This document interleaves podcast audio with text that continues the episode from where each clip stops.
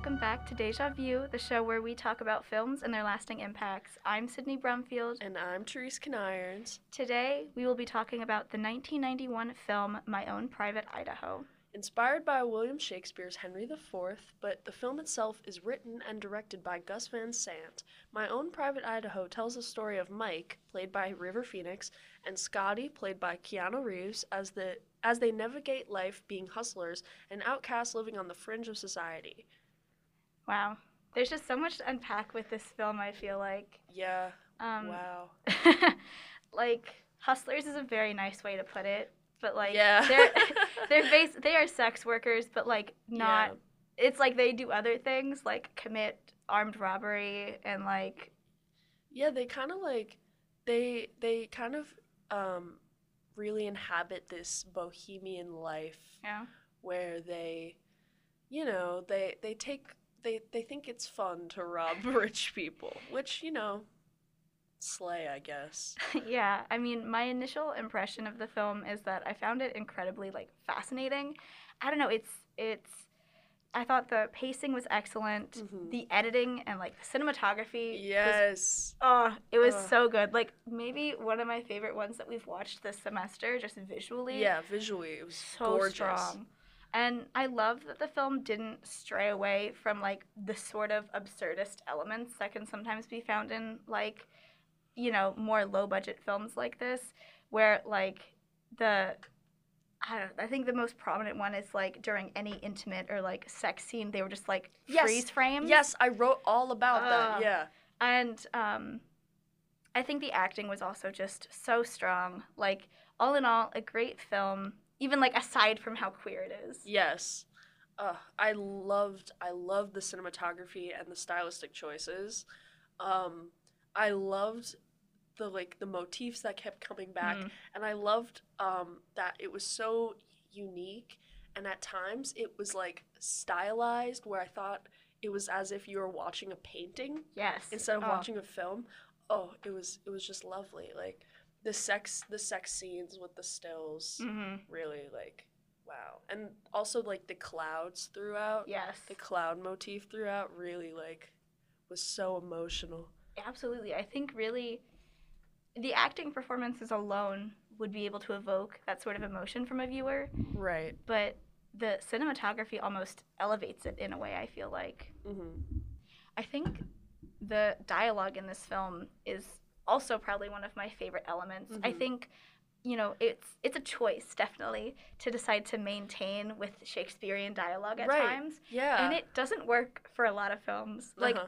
there's I think the most prominent one that I think of is like the Baz Luhrmann's Romeo yes, and Juliet of course you knew exactly where I was going. I and- don't like that movie yeah, it, it, it doesn't really work. I don't I don't Yeah. think in that one. But in this one, you know, it's not consistently Shakespearean, but Mhm. when it really leans into that, I think it's absolutely brilliant in in this piece. yeah like especially the scene at the end Ugh. um where where Bob approaches Scotty and he just like completely um like rejects him Mhm. like like I didn't realize that that was sh- Shakespearean dialogue until after when I was reading Right. up about the use of the Shakespearean and like that's what made me realize that the whole movie had it. Like it Right. was so like skillfully placed that I didn't even realize at first. I just thought that they were talking like very stylized. Yeah, you think it's like yeah. performance based in a way because like so many elements of this film are performance heavy, oh yeah exactly. And you know I also just loved the dialogue is balancing this very heavy Shakespearean influence right but then also it's incredibly dry and witty which Mhm. like i loved because this movie takes you to such dark places yeah that i admired its ability you know to like make you laugh at times you know like Mhm. there's that interaction it's a little bit like into the second act where um mike and scotty have like just broken down on like the the motorcycle on the side Mhm. of the road uh, and the cop comes up and is like you know like what's wrong with your friend and it's like it just I don't think he likes cops very much. It just like, it just keeps rolling, you know. It doesn't it doesn't break the like the momentum that the film has and uh-huh. you know, I just really admired its ability to be funny despite especially in the end taking you to such dark places. Yeah. Ugh, So good. it was just it was just so so lovely. so like their their dialogue is so natural yeah. despite it being so stylized Yeah. which is crazy because you, they don't like shakespearean is not natural like Yeah. especially now not the 90s like it's not gonna sound natural but it they just do it in a way that it does Yeah. amazing Where with your friend? I don't know. I guess he doesn't like cops. Oh, yeah? That's how it looks.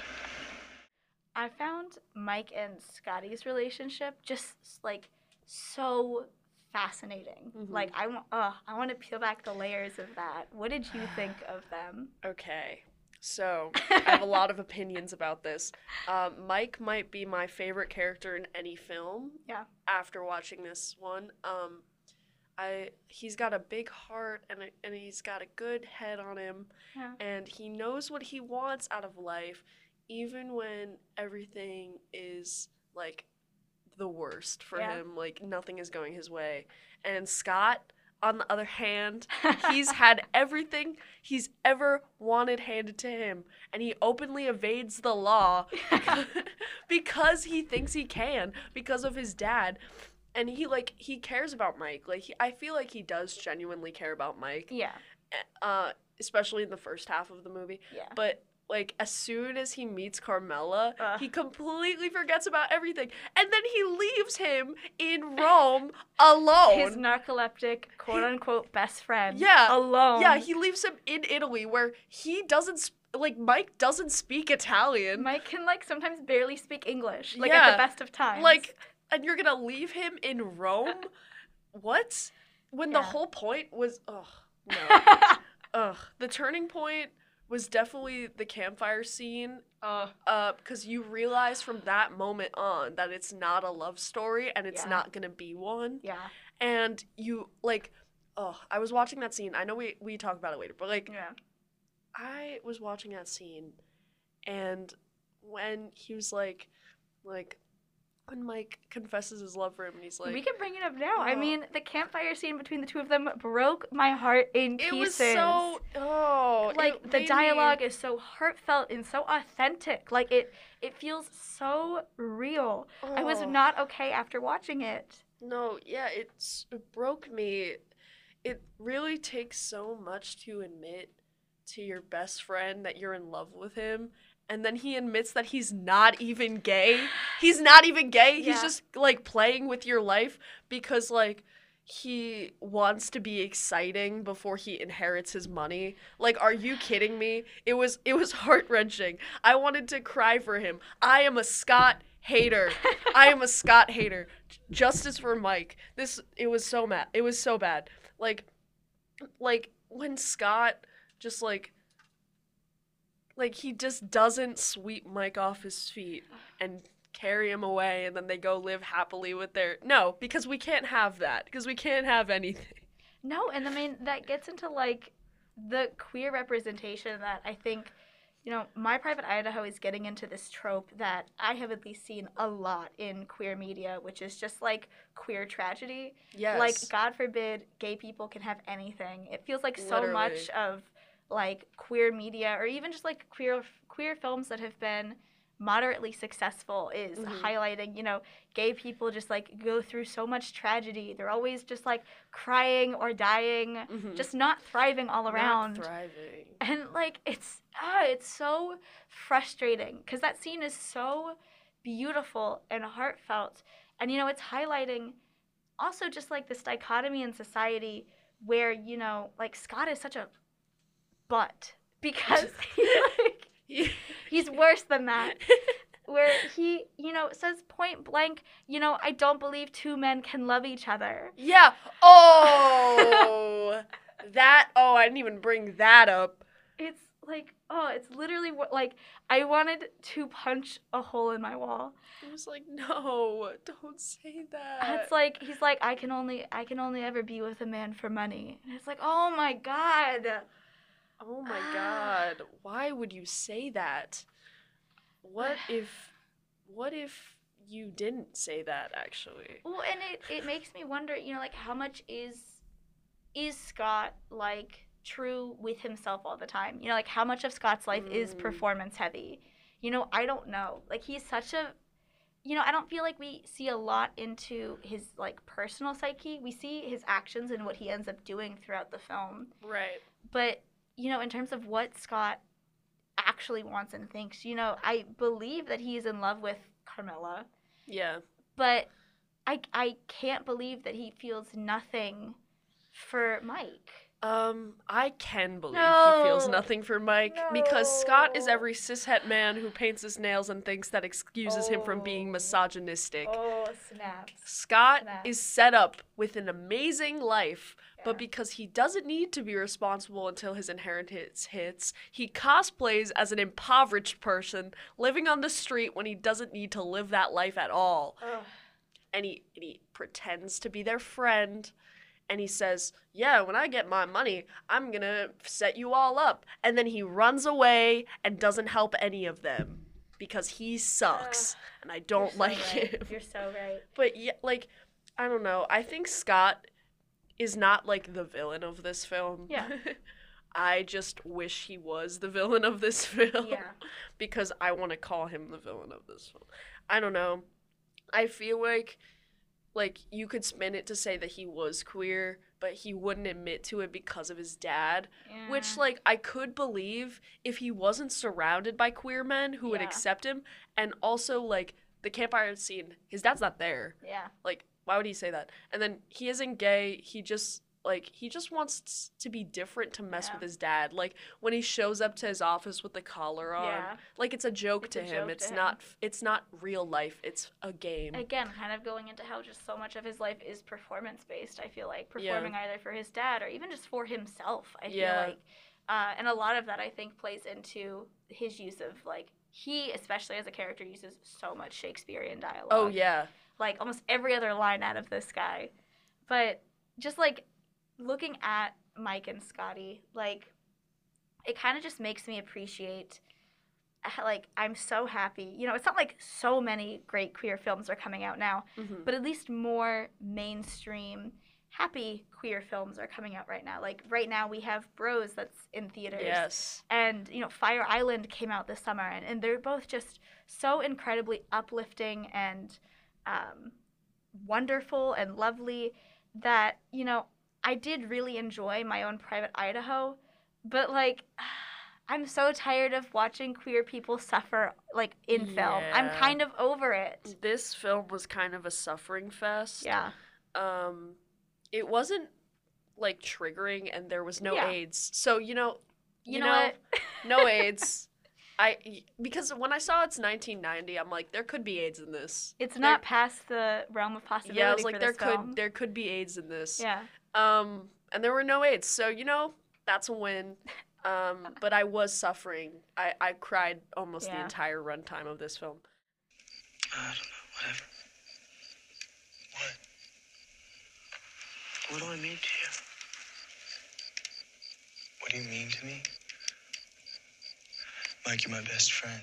mike as a character Yeah, we didn't talk about Mike as a character. Mike is really fascinating to me because something I did really like is that he's not solely defined by his queerness. Mm-hmm. You know, I feel like that really does come up kind of. Well, I, the campfire scene is about like 40 minutes into the movie, so I think that's Right. really when it comes to like the forefront of the film of oh, like this is why Mike. You know, I Mhm. think there's a Yeah. there's a level of their friendship, but this is why Mike follows Scotty around. You know, Yeah. like he's he's hopelessly in love with him. Yeah. But like, you know, Mike's so much more than that. And you kind of brought this up when you were talking about like you know, like him being your favorite character in film Yeah. ever.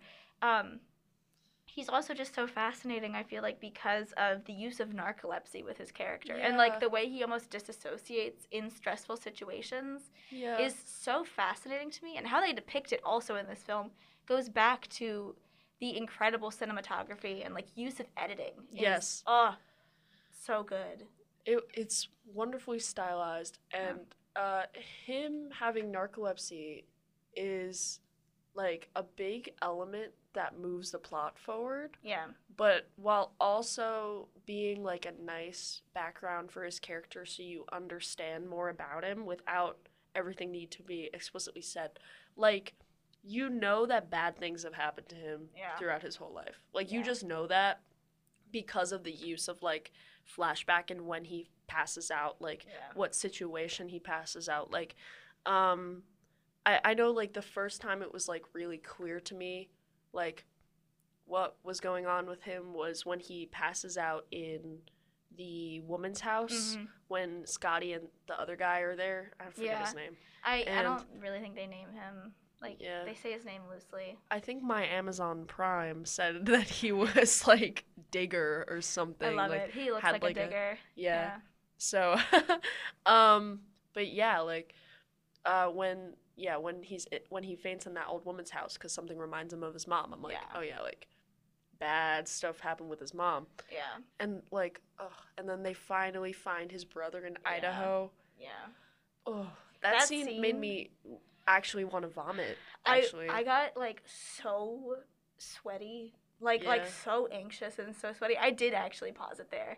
yeah. It's like it's I think what this film does well, you know, like it's I do think very trauma heavy for queer people. yeah, It you know, as we were saying like in the first episode with Pride, at least it doesn't like show Oh, the yeah. horrible things that you know it's talking about. yeah. There's there's no tr- there's no like grotesque Yeah. like performance of agony and Yeah. like pain Yeah. um which i appreciate yeah. i don't want to watch it Yeah, and it, it like I almost feel like it makes it more impactful to the story that you're watching unfold right now. You know, like this is years after this happened to Mike. yeah Uh, and I just think it's so fascinating. I think Mike, you could do an entire character study on because of how Yes. much like does he actually remember? Does he not? What is he choosing to repress within his own psyche that makes him have narcoleptic episodes? It's Yeah. so fascinating to me. why does he desperately want to find his mom if she did Right. all these terrible things to him Right, like that's that's what takes them to the hotel where they say like where they meet Right. Hans, who's also Oh, like a really funny, like you know, comedic yeah motif throughout the film. Um, his musical number in the hotel room. with the lamp that had me dying i was like what is happening but you know it. You know, Mike looking for his mom takes them to the hotel, takes them to Italy, which is Right. where Scott meets Carmela. Like, none of the plots of the film would happen without him, like, without Mike, who was the him in that sentence, yeah trying to, you know, find his mother. And it's like right what drives a person to still crave, you know, that maternal love even after, you know, he's aware of these horrible things that were done to him. yeah and like that's why i love mike so much because he's so like compassionate Yeah. and he really like does love Scott. Like Yeah. even after Scott leaves him in Rome, Yeah. which I will not get over. um, yeah, he, he leaves him in Rome. He he flies back. Well, because he tries to do sex work in Italy and it Yeah. doesn't work out for him. And then he goes back to the U.S. and um, when he sees Scott on the street, like he knows not to approach him yeah.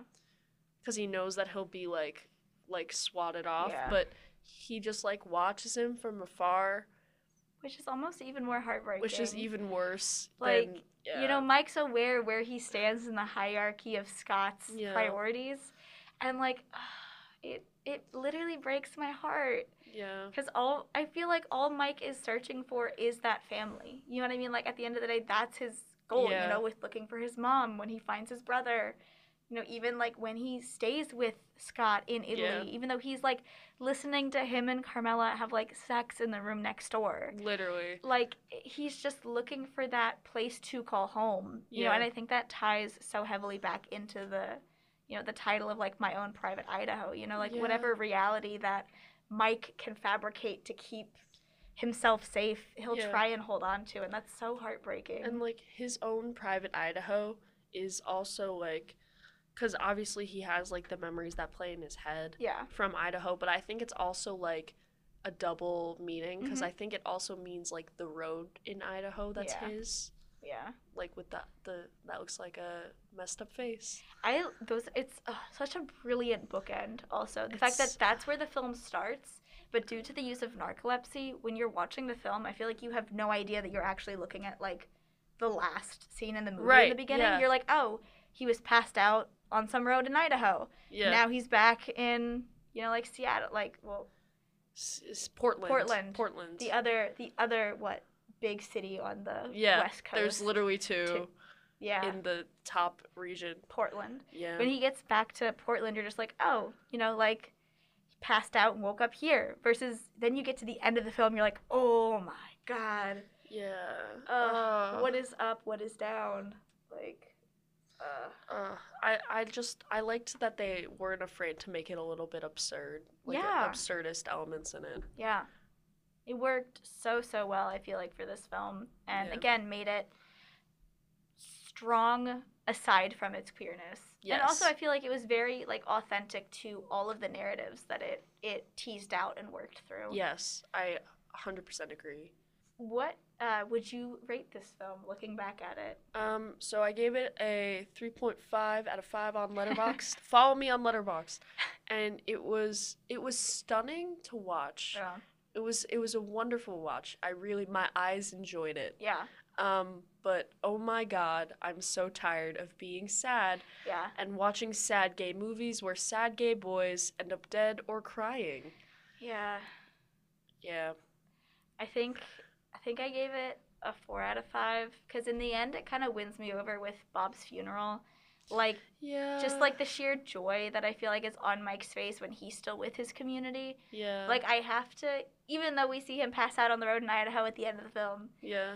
I have to assume that he's going to be okay. But that's me putting my own Yeah. impressions on it. The film doesn't make you think that. I want to think that. Yeah, it's like who picked him up and put him in the car? I know. Who did that? who did it? Uh, well, And he has no bag. He's got no shoes. no shoes. They take his shoes. They took his shoes. They took his shoes, and then immediately someone takes him. Are you kidding? And now I have to sleep. I know. I've got to sleep after that. Uh, What? well, with that, that sad last note in the film, thank all of you so much for tuning in and joining Therese and I.